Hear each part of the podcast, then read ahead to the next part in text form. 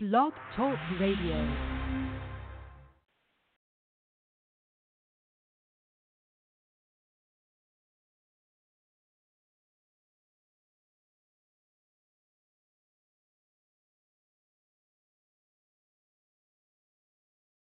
Welcome to the Story Blender. I'm Stephen James, and this is where great storytellers share the secrets to great storytelling. And today I'm really excited about our guest, Tony Marr. He's a storyteller who has spent years captivating audiences with his larger than life tales. As an award winning speaker and storyteller, he has engaged hundreds of audiences across the country with stories of humor and hope and history, from unbelievable adventures that will leave you wondering how he is still alive to the untold stories of American past and scripture. Tony immerses his audiences in an imaginative world that you never want to leave. You can check out his stories and find new chapters of your own story at tonymarr.com. Tony, thanks for being here today. Glad to be here, Stephen. Now, our paths first crossed a number of years ago. I think I was writing a book on uh, that had to do with something in Las Vegas, and you were actually a pastor out in Las Vegas for a number of years. Yeah, I was. I was actually born and raised in Las Vegas, and then uh, moved back to Las Vegas after finishing college at Milligan in Johnson City, and, and moved back to Las Vegas to be a part of a, a new church plant out there. And how does your interest and experience in storytelling, like when I think of a pastor, sometimes I think, man, it might not be the most exciting you know, story to listen to. But how does your passion and interest in storytelling affect, maybe if you're speaking at a church, um, how does it influence the way that you communicate and educate people? Well, I think what what really opened my mind was uh, I had some incredible pastors growing up that that brought the stories of Scripture to life. That it, it wasn't just uh, theology. It wasn't just doctrine that they were teaching on Sundays. They really opened my eyes to to the story that God has been writing uh, from the beginning of creation.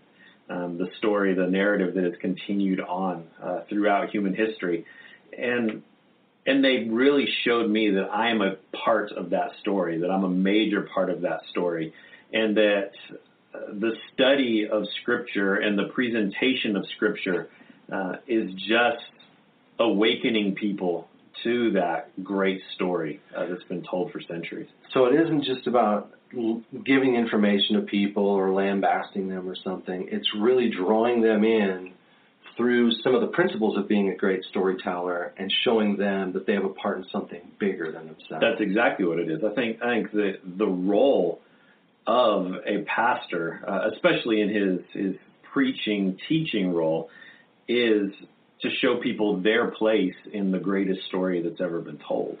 Now it's interesting because sometimes when people say, "Oh, uh, he's telling me a story," they mean he's telling me a lie. He's telling me a fib. He's telling me something made up. And just from our conversation off the air, I remember you mentioning that you were recently in the South Carolina Liars Contest. Yeah. So how does that work out? If you speak at churches sometimes, but also you enter the liars contest. The goal there is just to have interesting and engaging stories, right? Yeah. Well, I came in second. I lost in the South Carolina liars contest, so I'm the second biggest liar in the state of South Carolina. uh, but I lost because they said that my story was too believable, uh, that, that it wasn't extravagant enough. So as you're crafting and, and shaping the stories that you tell, whether it's for a church audience, a liars contest, or a corporate boardroom, because I know you've worked with Fortune 500 companies, what are some of the key elements that you really try to, let's say you're developing a new story, what are some of the key things that you're really keeping in mind as you develop that? My biggest thing is I try to see every angle of the story. Um, I, I try to really look at every potential character in the story and what are they seeing. Uh, try to so in, in in scripture, for example, if I'm looking at a passage of scripture that I'm wanting to tell the story of, I don't just look at the central figure, um, be it Noah or Abraham or Peter or Jesus. I try to look at all the peripheral characters in the story and some that are maybe so outlandish that no one would ever go there to say what was what was this situation like? What would this scene have looked like? How would it have, unfolded from this perspective, from this angle? And is there some new insight that I can gather uh, into seeing how the story unfolds from maybe a viewpoint that no one has ever addressed before? Yeah, and it's interesting as an author, you know, uh, when we're producing a, uh, an antagonist, the bad guy of the story. You know, one of the things people have pointed out before is that um, the antagonist is always the protagonist of his own story. He never sees himself as the bad guy. Yeah. And um, and so let's say that you know you're addressing one of these stories from scripture, from history, and you have a character, I don't know, who Judas, let's say, who most people would say this guy, you know, is a betrayer. He betrays Jesus and and um, ends up worse off for it. Let's say that you're telling that story. Do you actually try to climb into his mind and say, what was motivating him? What was what was he maybe telling himself, justifying himself as he was going through these actions of betrayal? Sure, I would absolutely climb into the mind of Judas and try to see that from his standpoint. First off, you've got to understand that that Judas, at the time of his betrayal, was a teenager. Um, he was maybe 17, 18 years old at the most. He spent the last three years of his life following something that, following someone that he had this great hope in was going to change his world. His his initial pursuit of Jesus was thinking that there was going to be something in it for him. That the Jewish people had been waiting for over 2,400 years for this great Messiah to come that was going to restore the nation of Israel to power. And Judas thought he was going to have a front row seat to that. Now it's all crumbling. It's all falling apart. Jesus is going to be dead. It's all going to go, and he's probably going to be captured. And so, in his mind, he's thinking all everything that I've put my hope and my faith and my trust into uh, three and a half years of my life I've just wasted. It's all crumbling right now. I've got to salvage something out of this. Jesus, uh, Judas didn't fully understand the faith in Jesus, and what none of the disciples did at this moment. Yeah. And so Judas is the one who says, "I'm going to try to salvage something. I'm going to try to get something out of the last three and a half years."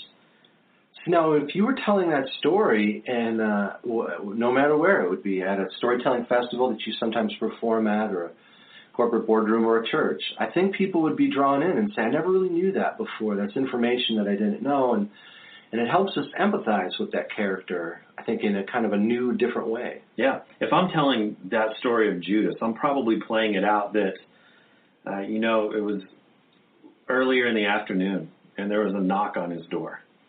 And he goes to the door and he opens it up and there's a, a Roman official sitting there. And they have a conversation that would play out. So of the course the money says if you give me this much then I'll tell you exactly where he's going to be. He's lied to me. I was deceived, I was fooled. Um how am I going to go back home? I've I'm foolish. I've given up everything to follow this guy and it was all a scam. That's what Judas is thinking. And and so he's thinking I have to I have to figure out some way I'm on my own now. I've lost everything. I'm on my own give me something. What can you give me? Five pieces of silver, whatever you can give me. Yeah. And I'll tell you where he's going to be. See, I want to hear the rest of the story now. You did a good job. I like how you climb into the mind and motives of the characters that you're going to be telling the stories about. Um, do you also really think through who your audience is, where they're at, and what they're hoping to get out of this? So it isn't just analyzing the characters, but also actually the listeners, the audience. Absolutely. Yeah, you have to have an understanding of what the expectation is of the audience come, that, that's coming to listen to you. Um, what are they hoping to walk away with? I remember um, telling stories uh, th- throughout the the years, and sometimes I would do seminars on how to uh, how, how to craft and tell stories our, ourselves. Um, and uh, I always remember telling people, think about your audience first. And, and some people would agree with that. Some people would say, well, no, your story needs to stand on its own, regardless of who's in the audience and stuff. But, but I think back to one day when my daughter, she was probably four years old, and we stopped at a church's um, daycare program whatever you could drop your kid off and go for a couple of hours and come back and pick them up right so i dropped her off and a couple of hours later, I come back, pick her up, and I said, "Well, did you have fun?" She goes, "No." Hmm. I said, "Well, why not? What'd you do?" She said, "We watched a movie." And I was like, "Well, that sounds fun." She said, "The teacher said if we moved during the movie, we couldn't have snack." I was like, "Oh, well, what was the movie about?" You know what my daughter said? she didn't I don't know. Why didn't she know? Because she was like, focused on not I'm moving. not going to move. snack. I want snack. And so, you know, having in mind the, uh, like sometimes I've told teachers, there's a big difference between paying attention and sitting still. A lot of teachers will say, sit still when the storyteller's here, sit still, sit still.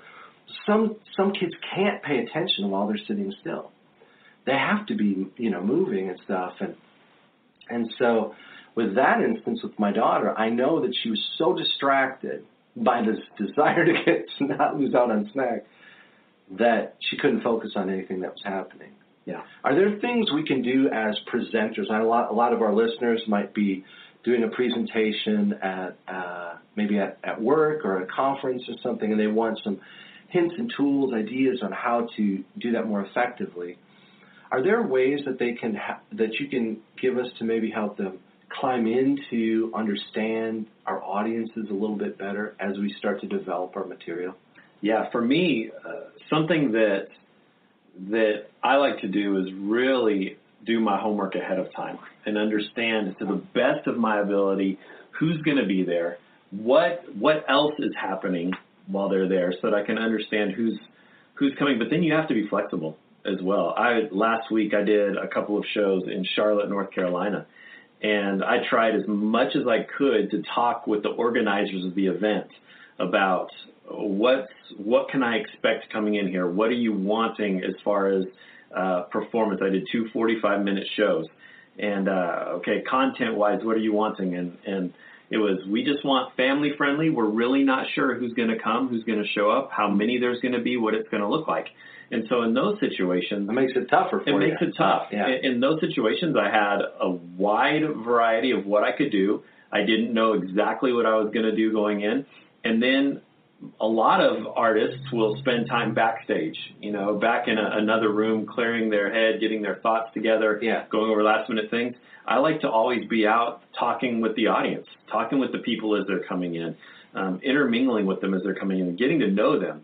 Not only does that help me to get an idea of what they're after, what they're coming there for, what they're hoping for. I'm in Charlotte, North Carolina, and I met a, an older couple that was in their 70s that they came because they lived 45 minutes away and they drove to this show. They had no idea who I was, um, but they had come to Jonesborough for the National Storytelling Festival several years in the 80s. And they heard that a professional storyteller was going to be in Charlotte and they wanted to relive some of their younger times from the 80s, and so they drove 45 minutes to come hear this. Um, and so I, Does that put the pressure on you then? oh, it was great. I you loved it. like, oh no, they better be good. But but it, what that did, if I had stayed back in another room someplace and, Yeah. and not seen them until I first laid eyes on them with a microphone in front of my face, um, I would have had no idea where they came from, no clue what they were wanting, what they were looking for. But the other huge benefit is that before I even opened my mouth, I built a rapport with them. Hmm. And there is nothing greater than building a rapport between the speaker and the audience. And I had already built that rapport. I'd already won them over, we could say, yeah. um, before the show had even started. So let's say at work or at a conference, I need to give a presentation. Um, so a couple of the things I can do is first of all think through the audience. Who's there? What's their state of mind? Are, am I speaking right after lunch? Is everybody sleepy, drowsy?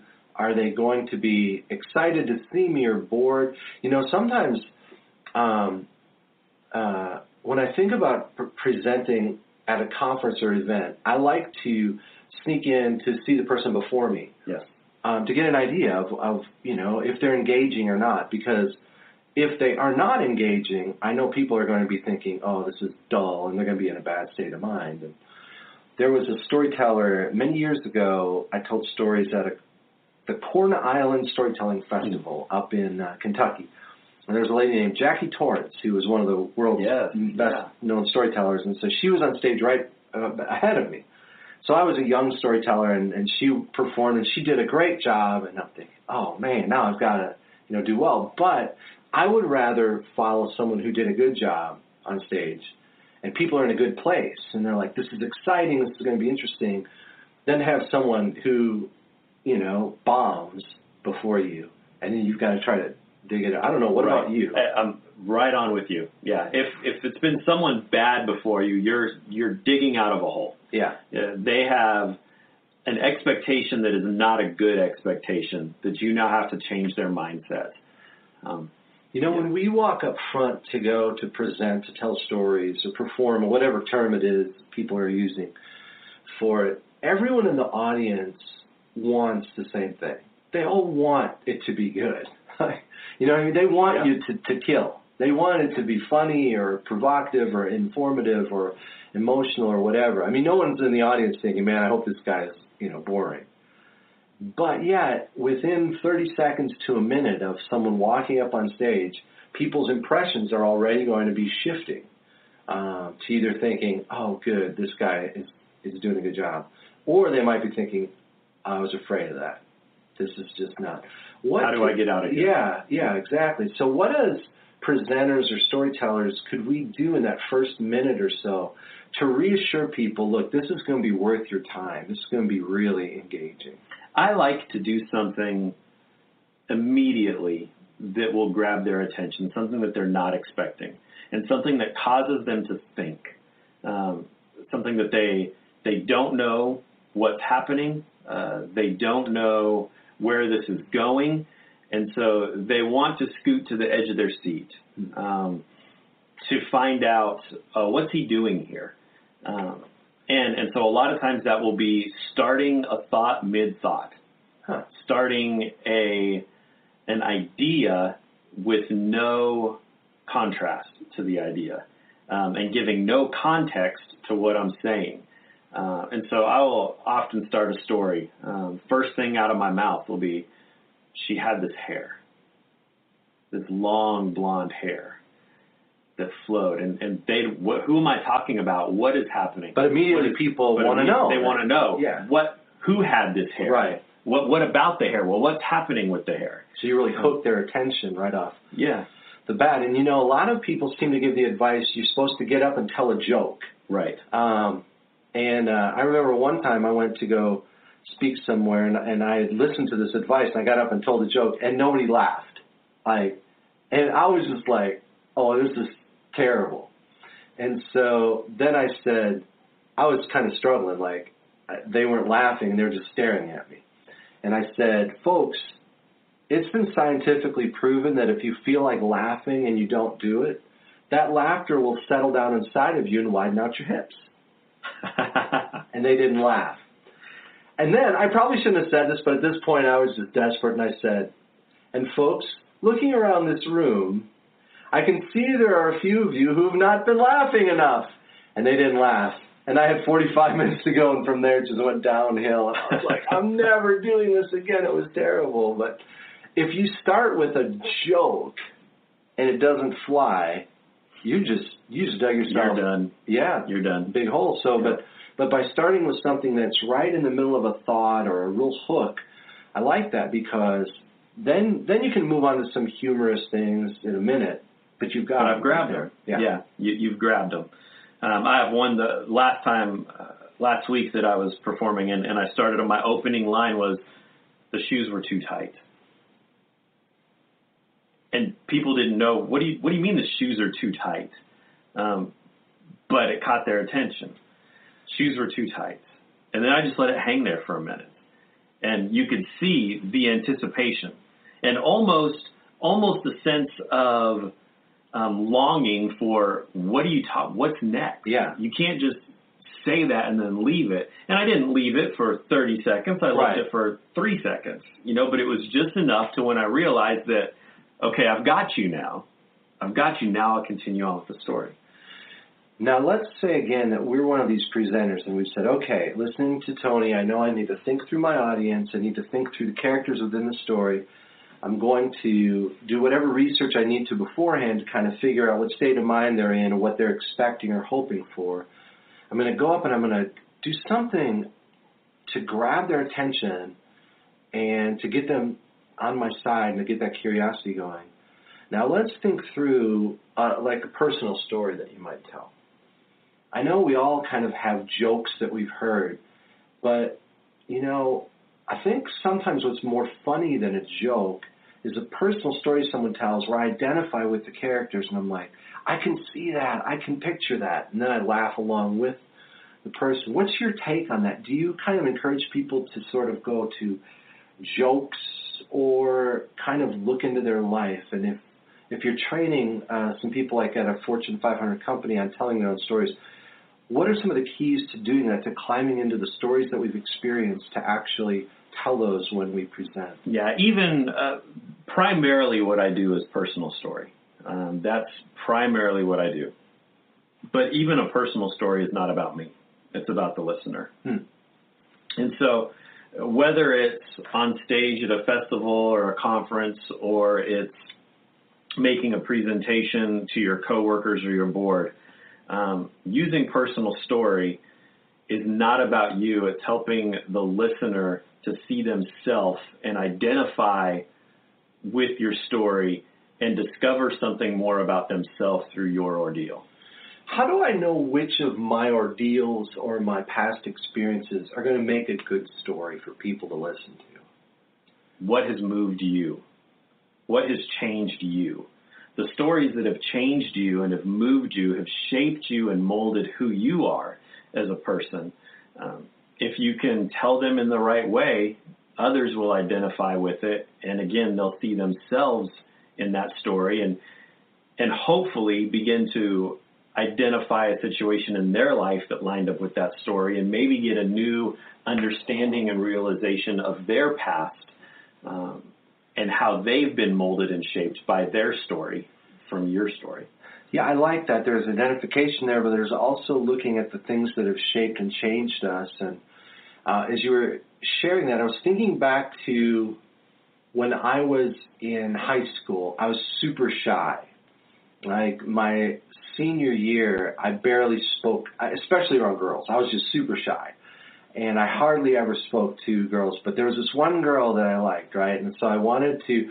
We didn't have um, a homecoming dance, but we had sort of like you would buy a flower for a girl at homecoming and give it to her, and then there was like a meal and there was special stuff going on at the school, so, on like that. So there's this girl, and I was like, I seriously want to buy her uh, a flower and see if she'll go to the meal with me. So finally I get up enough nerve and I call her on the phone and I'm like, hello, this is Steve from algebra, you know.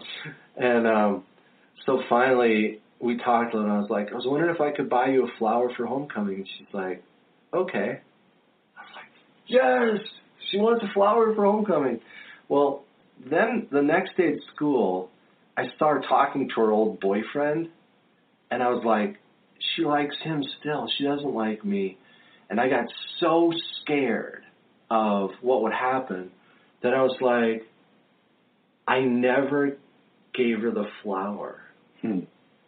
Isn't that terrible? Like I was so scared that she didn't like me or she liked him or I was so embarrassed that I would even have asked her that that um here comes homecoming and I didn't I didn't buy the flower and I didn't give it to her and I didn't speak to her again because I was so scared.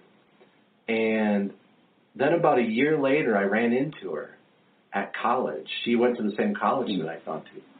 And all I could do was think to apologize and say, I'm so sorry. I was just embarrassed. And, and she said, I forgive you. And it was interesting because at first I was thinking, well, you don't have to forgive me or whatever. But then I realized that, yeah, I'd hurt her by this thing that I'd done. And, but over the years, it's just one of those stories that always stuck with me. Like, Yeah. I don't know what the point is. Maybe it's a point about forgiveness or courage or I don't know exactly.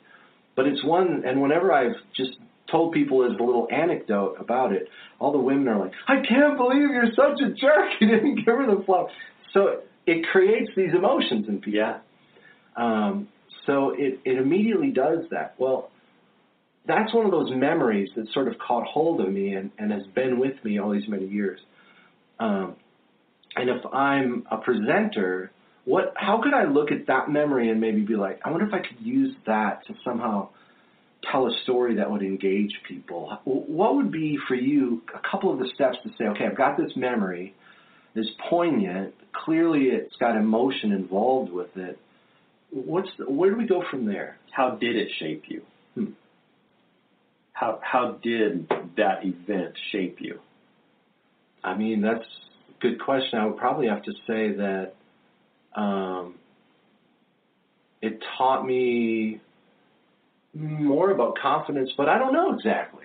I'd have to think through exactly how it shaped me.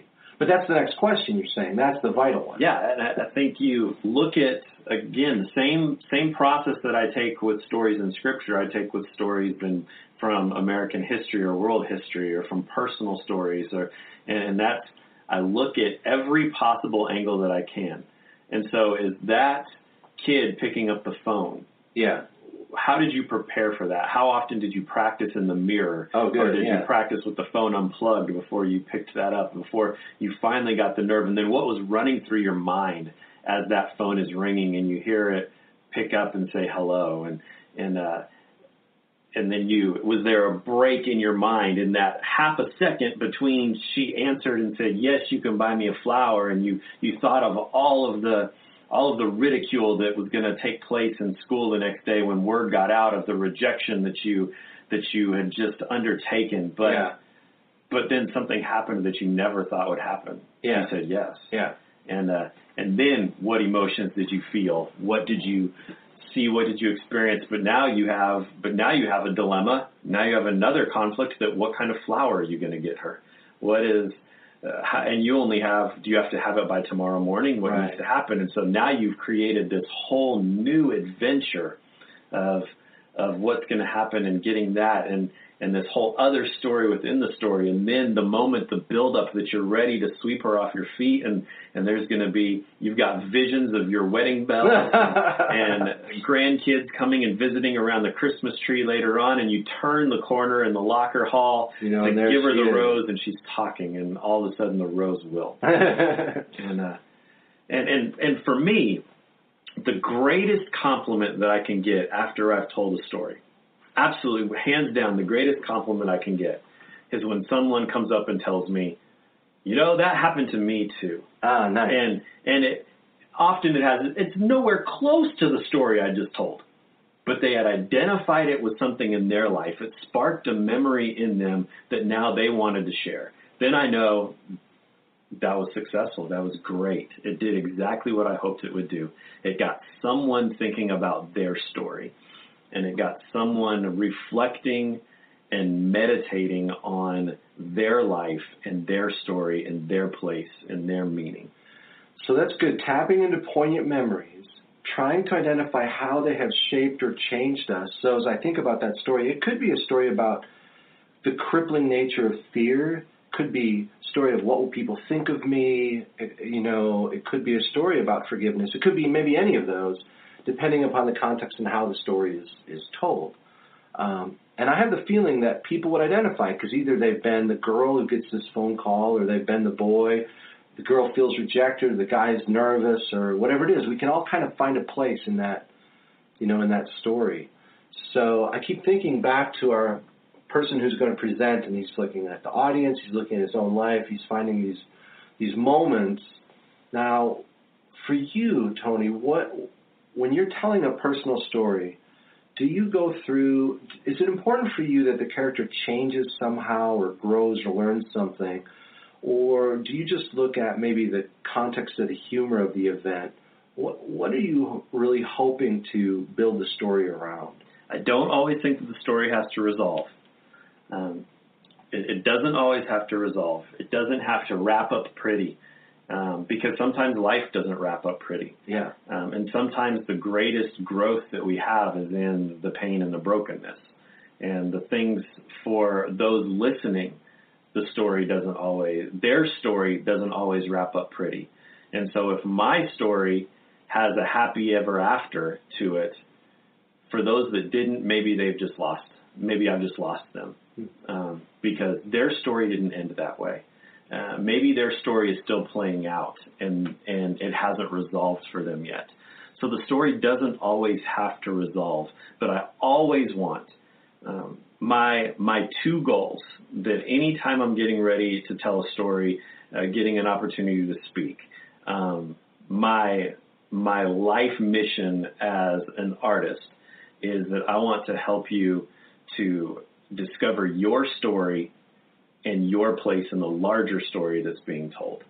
Um, and so, whether or not the story resolves with a happily ever after, uh, my goal is that, and my hope is that at the end, you have a deeper understanding of who you are, and you have a deeper understanding of your place in the larger story of humankind. That's good, and um, and I feel like as we tell stories from our lives, sometimes someone will say, "Oh, you'll never believe what happened to me," and they'll tell me a story, and it feels like it's being told for their benefit instead of mine. Mm-hmm. Um, and I maybe I maybe listen and, and I try to be engaged by it and so on, but but then there are also times where I feel like a great or gifted speaker is telling a story, and it isn't for his benefit, but it's for mine. And there's a huge difference, I think, in the dynamic of being a listener, feeling like you're playing the role of a therapist in the one hand, and the other hand where you're just like you feel like you're being honored uh, by this by the storyteller. Yeah, I, I obviously you want to entertain your audience. Yeah. You, you want them you want them to leave feeling like the investment, maybe only of their time, but maybe of their money, uh, uh, that their investment was worth it. But it's so much more than just being entertained. Um, I don't want to just be an entertainer. Now there are some people that that all they want to do is entertain, and they do a great job of entertaining, and there's value and worth in entertainment. Yeah. Um, that people leave feeling good. Uh, but for me, I, I want you to walk away, like I said, with a deeper understanding of who you are. So entertained, also inspired, and um, and maybe more reflective. It almost sounds like. Yeah, yeah. Are there any secrets that you've picked up over the years for using humor? I know everybody loves, you know, a humorous uh, story or illustration. Um, and, you know, one time I remember doing some, I studied improv for a little while. Mhm. And the guy who was teaching improv, one of the things that he said, I always remember, um, he said, if you're improvising on stage and something happens, don't ask yourself, will this be funny? Ask yourself, is this true? Hmm. And his whole approach to comedy improv was that it has to be true. That the people who try to be funny on stage and to try and g- grab a laugh, maybe they get a laugh or maybe they don't, but the ones that persevere, the really strong improvisers and comedians, are asking themselves, how is this true, not how is this funny? Hmm. What are your thoughts on that? Yeah, I, I, I, it's a great thought. With me, I always tend to have a a nugget of truth, and then I embellish that truth. Sure. And and that's where I get, that's where I find that I connect the most with humor with my audience. Is is when I it's truth, but I embellish It's that an truth. exaggerated truth. It's an truth. exaggerated truth, but it always I always start with the truth. Yeah. I always completely start with the 100% truth, and over the course of the story, that truth becomes exaggerated. There's this one story that I sometimes tell about my first grade teacher, Mrs. Beale. I can't remember if, in our conversations if I've ever brought her up to you, but I, when I tell the story, I sometimes say, I still remember my first grade teacher, Mrs. Beale. She was 900 years old when I met her, and people just smile and nod, and, and they know she wasn't 900 years old. But immediately they have a picture of Mrs. Beale, Yeah. first grade teacher. Um, and so it's not a joke. I'm not trying to get people to chortle, and I just want them to sort of smile and be like, oh, "Okay, I had a teacher like that." Yeah. yeah. Yeah, I, I have a story that I tell of about me. You talked about your date. Uh, Yeah. Uh, of when I was in high school, my non-date. taking my dream girl that I never thought I had a chance with, taking her on a date, and finally getting her to say yes to a double date.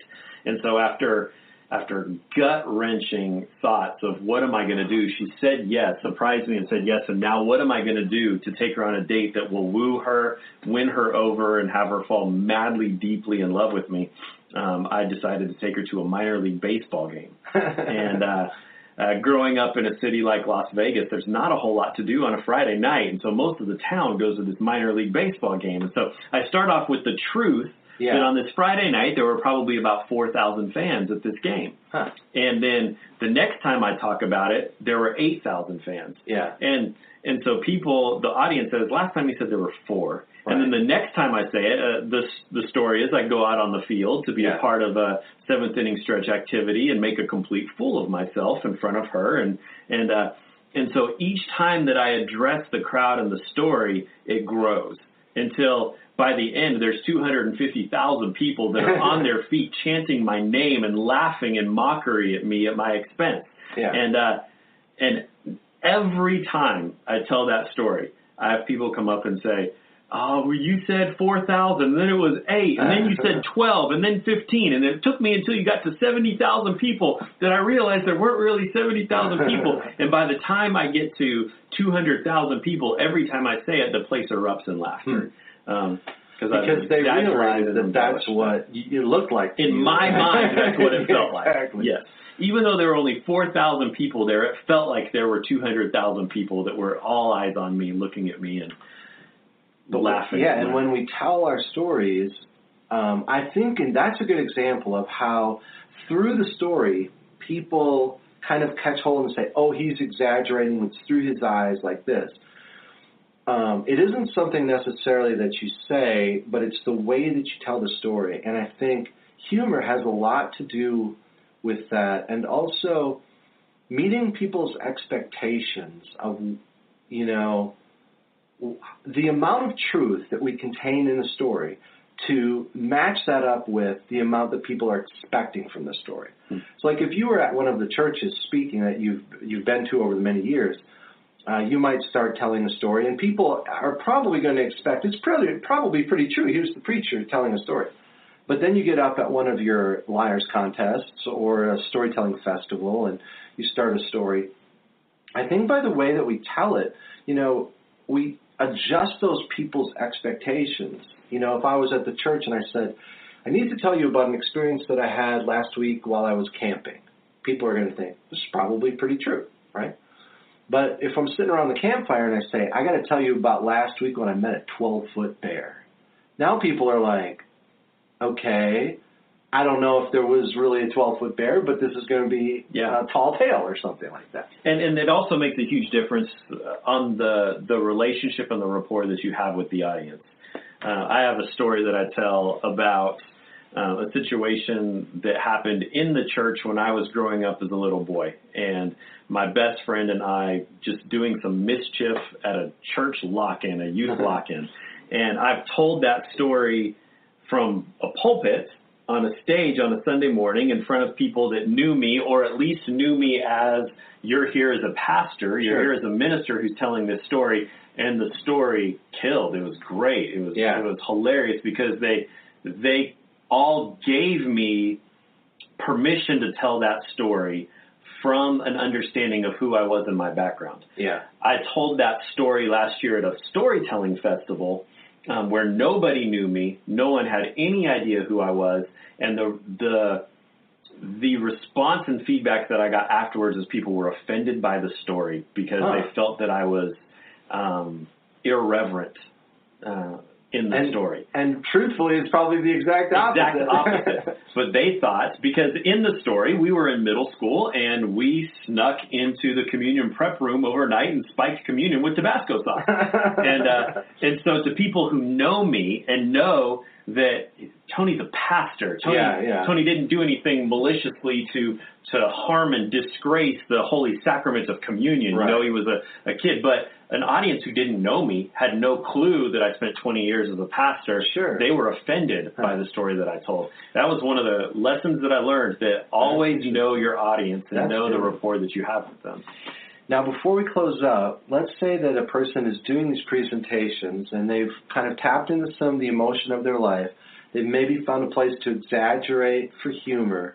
How do we wrap up a story, like uh, a presentation or something, in a way that really locks home maybe what we were talking about or that's emotional for the people um, without mani- manipulating them, but also leaves them really feeling like, man, I, w- I wish I could get more of that. What, are there any keys that you've sort of discovered over the years for for shaping and wrapping up your programs?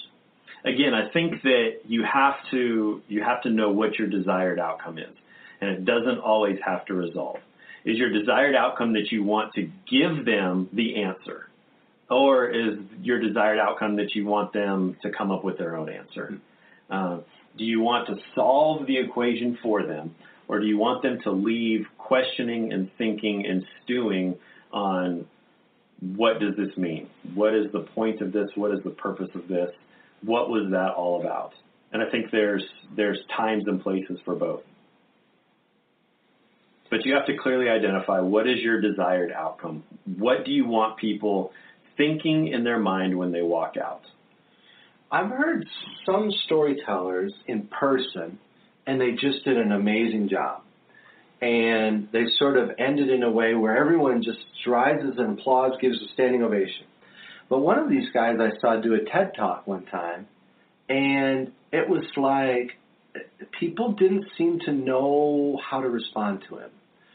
Um, and I think he really knew his audience for the storytelling event, like because he does festivals all over all the time, and so it felt like he really knew. But when he was doing the TED talk, maybe the audience was different, and the way that he ended, they sort of gave him gentle, polite applause, like he didn't do terrible or anything.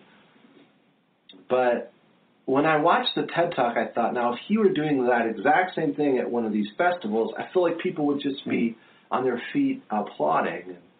So the context has a lot to do with with it, like you said. So understanding our audiences, understanding why they're there, what we're trying to accomplish, all of those I think are really good, you know, hints. No matter what type of story it is we might be telling. Um, have you found that the same principles of great storytelling apply for you when you're telling a personal story as well as maybe a historical story? Because I know that you do some historical ones as well as scriptural ones, but I also know that you're very funny when you do a lot of the personal material. Do you see like a certain pattern that all stories follow, or don't you think of it in those terms? Uh, I don't really think of it in those terms. I think of it as um, even if it's a, a historical story from you know World War II. Yeah. I'm working on some World War II stuff right now. That again, I say, where do I find myself in this story, and where do I want my listener to find themselves and identify, and what do I want them walking away with? Well, that's excellent. And we want our listeners to find you as well. So, Tony, where's the best place online to either match up with your, when you might be performing or to follow your career, see when your next um, uh, festival might be? Uh, my website is tonymarr.com, T O N Y M A R R.com. and that your schedule is on there and Sure people can relate Yeah. to you and contact you through there. So if you're listening and you have a business or a conference that you're looking for a speaker for, or maybe you um, need someone to do a training event, contact Tony and uh, he'll be glad to come and uh, and help you tell better stories yourselves. So thanks to everyone for listening. Thanks Tony for being here. It was a great conversation and uh, thanks for tuning in to the Story Blender. Uh, my website is stephenjames.net, and you can check out some of the conferences that I speak at at storyconferences.com. And folks, always remember, The art of the story is all in the blend. we'll see you next time.